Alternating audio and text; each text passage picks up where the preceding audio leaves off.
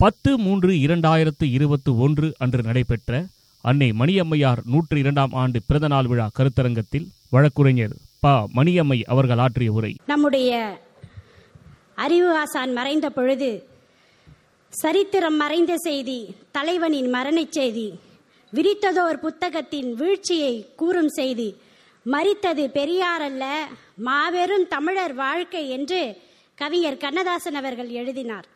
அந்த ஒரு நெருக்கடியான காலகட்டத்தில் ஐயாவை இழந்து அடுத்தது என்ன செய்ய போகிறோம் என்கின்ற கவலையோடு வேதனையோடு இருக்கக்கூடிய சம சமயத்தில் ஈவேரா இறந்து விட்டார். இனி அவர் கொள்கைகளும் இருக்காது கோட்பாடுகளும் இருக்காது. அங்கே மிஞ்சி இருக்க போவது ஈவேரா வளர்த்த சீட்டா நாய்க்குட்டியும் அவருடைய கைத்தடியும் தான் என்று கொக்கரித்த போது எதிரிகளுக்கு இதோ நான் இருக்கிறேன் என்று புயலாக புறப்பட்டு தந்தை பெரியார் விட்டு சென்ற பணிகளை அவர் போட்டு தந்த பாதையில் எந்தவித சபலங்களுக்கும் ஆளாகாமல் கட்டுப்பாடோடும் செயல்படுவோம் ஒற்றுமையோடும் என்று இந்த இயக்கத்தை நெருக்கடி காலத்தில் மிக செழுமையாக புத்துணர்ச்சியோடு இந்த இயக்கத்தை ஐந்தாண்டு காலம் எதிர்நீச்சல் போட்டு நின்று தலைமையேற்று இந்த இயக்கத்தை வழிநடத்த சென்ற சென்றவர் நம்முடைய தியாகத்தாய் அன்னை மணியம்மையார் அவர்கள். அது மட்டும் இல்லாமல் தனக்கு பின்னால் இந்த இயக்கத்தை வழி நடத்துவதற்கு ஒரு ஆளுமை மிகுந்த ஒரு தலைமையை இன்றைக்கும் தினமலர்களும் நம்முடைய எதிரிகளும் அஞ்சக்கூடிய விதத்தில் ஒவ்வொரு நாளும் செய்திகளை பரப்பிக் கொண்டிருக்கக்கூடிய அந்த ஆரிய கூட்டத்திற்கு அச்சுறுத்தலாக இருக்கக்கூடிய தமிழர் தலைவர் ஐயா ஆசிரியர் அவர்களை நமக்கு விட்டு சென்றிருக்கக்கூடிய அப்பேற்பட்ட தியாகத்தாய் அன்னை மணியம்மையாரின் நூத்தி இரண்டாம் ஆண்டு பிறந்தநாள் விழா வாழ்த்துக்களை உங்களுக்கு தெரிவித்துக் கொண்டு இந்த நிகழ்விற்கு தலைமையேற்று நடத்தி சிறப்புரையாற்ற இருக்கக்கூடிய தமிழர் தலைவர் ஐயா அவர்களே எனக்கு பின்னால் உரையாற்ற இருக்கக்கூடிய தங்கை மதிவதனி அவர்களே தகுடூர் தமிழ்ச்செல்வி அம்மா அவர்களே அதே போல இங்கே திராவிடர் இயக்கமும் மகளிரும் என்ற தலைப்பில் உரையாற்ற இருக்கக்கூடிய மூத்த வழக்கறிஞர் அக்கா அருள்மொழி அவர்களே ஐயா கவிஞர் உள்ளிட்ட இயக்க பொறுப்பாளர்களே அனைவருக்கும் அன்பான வணக்கத்தை தெரிவித்துக் கொள்கின்றேன். இந்த உலகம் என்பது தாய் வழி சமூகமாக இருந்த சமயத்தில் சமத்துவத்தோடு நம்முடைய தாய் வழி சமூகம் என்பது தலைமையேற்று இந்த உலகத்தை வழிநடத்தியது. ஆனால் அதை ஏற்றுக்கொள்ள முடியாத ஆண்கள் திட்டமிட்டு சில ஆண்கள் செய்த ஒரு வேலைதான் செய்த ஒரு நிறுவனம்தான் குடும்பமும் மதமும். இப்ப இதனால் தான் உலகில் பல சண்டைகள் பிரச்சனைகள் போர் என்று இதனுடைய அடிப்படையில் தான் இருக்கு. அப்படி அந்த மதமும் குடும்பம் என்பது ஒரு காலத்திலும் பெண்களுக்கான உரிமைகளை கொடுத்ததே கிடையாது. பெண்களை ஒடுக்குமுறை நடத்த வேண்டும். அவர்கள் எந்த விதத்திலும் கட்டுப்பாடுகளை மீறி வந்துடக்கூடாது என்பதில் மத நிறுவனமும் குடும்ப நிறுவனமும் மிக தெளிவாக இருந்தது. அப்படி பார்க்கின்ற போது போதில் உலகில் அத்தனை மதங்களும் பெண்களை கொடுமைதான் செய்தது. குறிப்பாக சொல்ல வேண்டும் என்றால் இந்த பக்கத்துல இயேசுநாதர் என்ன பண்ணாரு? ஆடு மா ஆடை மேய்ச்சிட்டு இருந்தாரு. அந்த பக்கத்துல நம்ம கிருஷ்ணர் இருக்கிறார் பாருங்க அவர் என்ன பண்ணாரு? மாடு மேய்ச்சிக்கிட்டு இருந்தார்.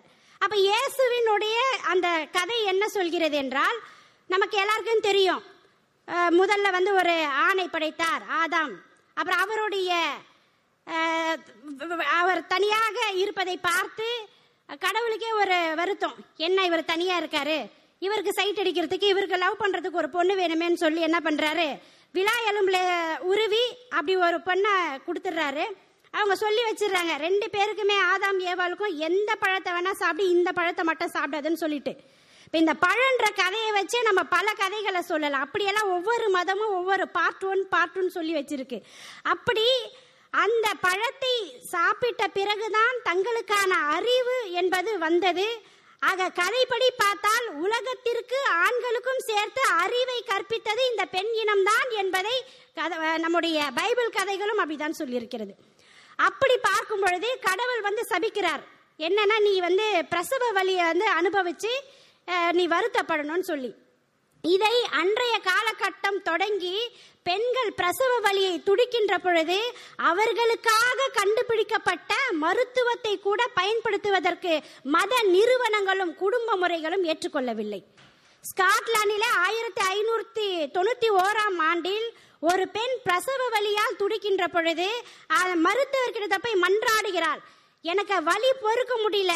அந்த மயக்க மருந்த தயவு செய்து போடுங்கன்னு சொல்லி கேட்கும் பொழுது இது எப்படியோ மதமாற மதுகுரு தலைவர்களுக்கு தெரிஞ்சிருச்சு. உடனே அந்த இடத்துல வந்து அந்த பெண்ணை நீ வந்து தெய்வ நிந்தனை பண்ணிட்ட. இந்த மாதிரி செய்திருக்க கூடாதுன்னு சொல்லி பிரசவ வழியில் துடிக்கக்கூடிய அந்த பெண்ணுக்கு என்ன தண்டனை கொடுத்தாங்க தெரியுமா? மரண தண்டனை கொடுத்தாங்க. அதுவும் உயிரோடு எரித்து கொலை செய்தார்கள். இப்ப இந்த செய்தி எங்க கிடைச்சதுன்னா ஏதோ வாட்ஸ்அப்லயோ ஃபேஸ்புக்லயோ நம்ம படிக்கல. இதை டாலியல் என்கின்ற ஒரு அறிஞர் டார்க்கர் சூப்பர்ஸ்டிஷியஸ் ஆஃப் ஸ்காட்லாண்ட் என்கின்ற நூலில் எழுதி வைத்திருக்கின்றார். இது எந்த மதம்னா கிறிஸ்துவ மதம். அதே போல நமக்கு மலாலாவை பற்றி தெரியாதவர்கள் யாரும் இங்கே இருக்க முடியாது.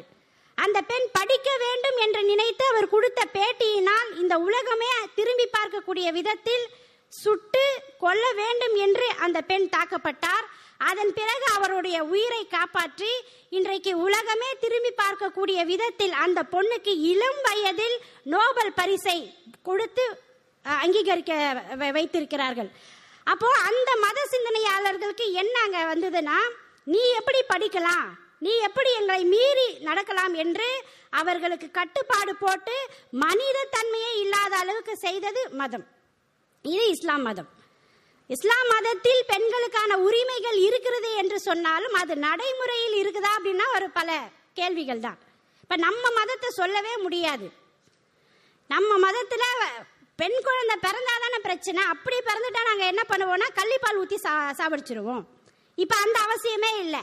வயிற்றில் இருக்கக்கூடிய குழந்தை ஆனா பெண்ணான்னு தெரிஞ்சா பெண் குழந்தையா இருந்தா என்ன பண்ணுவோம்? உள்ளேயே கலைச்சிருவோம். இப்படி நம்முடைய நாட்டில் அதுவும் பாரத நா- பாரத தாய் வாழக்கூடிய புண்ணிய பூமியில் பெண் குழந்தை பிறந்தது முதல் இறக்கும் வரை அதற்கு சடங்கு என்கின்ற பெயரில் பல விதத்தில் பல ச- பல சடங்கு சடங்குகளை செய்து பெண்களை துன்புறுத்தக்கூடிய ஒரு மதமாகத்தான் இந்து மதம் இருக்கிறது. இப்போ நம்முடைய வரலாற்று நிகழ்வுகளை எடுத்துக்கொண்டால் இந்திய பெண்களினுடைய திருமணம் செய்யக்கூடிய குழந்தைகளுடைய எண்ணிக்கை எவ்வளோ? இந்த நாட்டில் ஒரு வயது இரண்டு வயது குழந்தைகளுக்கெல்லாம் நம்முடைய தமிழர் தலைவர் ஐயா அவர்கள் அரங்கத்திற்குள்ளே வருகின்றார். அவரை நாம் வருக வருக என வரவேற்போம். அப்படி பத்து வயது ஒரு வயது குழந்தை கூட பெண் வித விதவைகளாக ஆக்கப்பட்ட ஒரு நாடு தான் இந்த நாடு. ஒரு வரலாற்று சம்பவம் என்றால் ஆங்கிலேய அரசு அன்றைக்கு இந்த பெண் குழந்தைகள் படக்கூடிய பாடை பார்த்து அதாவது வயதுக்கு வந்த வரவதற்கு முன்னாலே திருமணம் செய்து அந்த பெண்களுக்கு பாலியல் பலாத்காரம் செய்து நல- நிறைய குழந்தைகள் இறப்பதை பார்த்து பெண்ணுடைய சம்மதத்தோடு திருமணம் அதாவது அவர்களுக்கான அந்த பாலியல் உறவு ஏற்பட வேண்டும் என்று பத்து வயது பன்னெண்டு வயது என்பதை அன்றைய ஆங்கிலேய அரசு நிர்ணயிக்கிறது. இதை ஏற்றுக்கொள்ளாத மதவாதிகள் அன்றைக்கு கிளப்பிவிட்ட செய்தி என்னன்னா எங்களுடைய மதத்தில் நீங்க தலையிடுறீங்கன்னு சொல்லி மிகப்பெரிய போராட்டங்களை எல்லாம் நடத்தி அதுவும் பால கங்காதர திலகர் போன்றவர்கள்லாம் அதை எதிர்க்கிறாங்க. அந்த காலகட்டத்தில் ஆயிரத்தி தொள்ளாயிரத்தி இருபத்தைந்து காலகட்டத்தில் தந்தை பெரியார் சுயமரியாதை இயக்கத்தை தொடங்கி ஆயிரத்தி தொள்ளாயிரத்தி இருபத்தி ஒன்பதிலே தீர்மானங்கள் போடுகிறார். பெண்களுடைய திருமணம் வயது என்பது குறைந்தபட்சம் பதினாறு வயதை தாண்டி இருக்க வேண்டும்.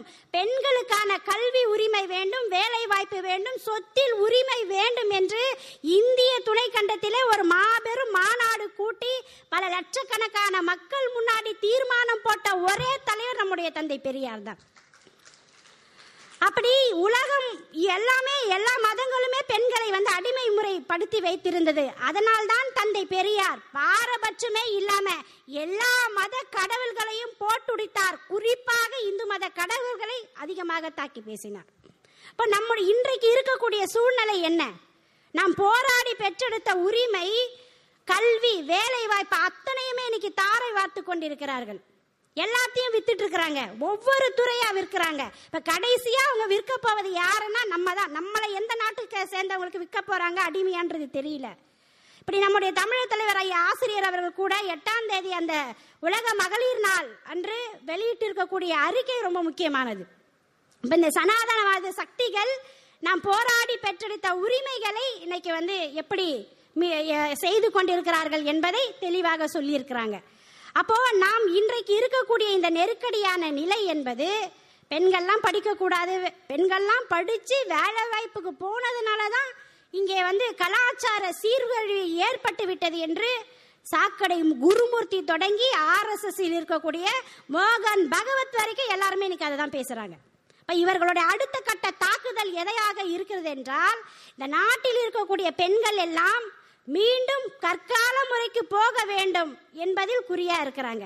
இப்ப இதையெல்லாம் புரிந்துதான் இனி வரும் காலம் இந்த நாட்டில் ராமன் என்கின்ற கடவுள் பெயரால் இந்த நாட்டில் மிகப்பெரிய கலவரங்கள் ஏற்படும் என்பதை முன்பே தெரிந்து கொண்டு ஐயா அவர்கள் மறைந்த ஓராண்டிலே ராவண லீலாவை நடத்தி காட்டி இந்திய துணைக்கண்டத்தில் இருக்கக்கூடிய ஆரிய பீடத்தை ஆட்டி படைத்தவர் நம்முடைய அன்னை மணியம்மையார் அவர்கள். இப்ப இன்றைக்கு அதான பிரச்சனை? ராமராஜ்யம். இவர்களுடைய ராமராஜ்யத்தோட நிலைமை என்னன்னு தெரியல? நம்முடைய தமிழ்நாட்டில் ஒரு பெண் பாலியல் பலாத்காரத்துக்கு ஆளாக்கப்பட்டால் உடனடியாக கண்டன குரல்கள் எழுப்பப்படுகிறது எதிர்த்து ஆர்ப்பாட்டம் போராட்டங்கள் நடைபெறுகிறது. ஆனால் உத்தரப்பிரதேசத்திலே இன்றைக்கு பெண்கள் எல்லோரும் கொடுமையான நிலையில் இருக்கிறோம். மிக மிக மோசமான நிலையில் பட்டியலினத்தை சேர்ந்த சமூகத்தை சேர்ந்த பெண்கள் இந்த இந்த இந்திய நாட்டில் வாழ்வதற்கே தகுதியற்றவர்களாக அச்சுறுத்தலோடு இருக்கிறார்கள் என்று ஐநாவினுடைய அறிக்கை சொல்லுது. அப்படி பதினாறு வயது அந்த பெண் மனிஷாவினுடைய நிலை என்ன? கையை உடைத்து காலை உடைத்து நாக்க வெட்டி மிக்க கொடூரமாக கொலை செய்தது மட்டும் இல்லாமல் குற்றவாளிகளுக்கே துணை போவதையும் தாண்டி என்ன சொல்றார் அந்த நாட்டினுடைய முதலமைச்சர் சாமியாரு? தாகூர்கள் எல்லாம் ரத்தம் சூடானவர்கள். மாட்டு மூத்திரத்தை குடிக்கிற நீர் ரத்தம் சூடானவங்கன்னா மாட்டையே சூப்பு வச்சு குடிக்கக்கூடிய பட்டியலின சமூகத்தை சார்ந்தவர்கள் நாம எந்த அளவுக்கு சூடானவர்களா இருப்போம். ஆனால் இதை எதிர்த்து கேள்வி கேட்பதற்கு நமக்கு காவல்துறைக்கும் போக முடியாது. காவல்துறையில் இருக்கக்கூடிய பெண்களுக்கும் பாதுகாப்பு இல்ல. சரின்னு சொல்லி உச்ச நீதிமன்றத்துக்கும் போக முடியாது. உச்ச நீதிமன்றத்தில் இருக்கிற நீதிபதியே யாரா இருக்கிறாரு?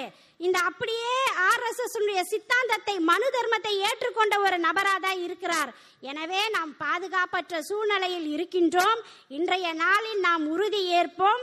மீண்டும் நம்முடைய அன்னை மணியம்மையார் பிறந்த நாளான இன்று உறுதி ஏற்போம். நம்முடைய நாட்டையாவது நாம் காப்பாற்றிக் கொள்வோம். நம்முடைய உரிமைகளையாவது நாம் தக்க வைத்துக் கொள்வோம்.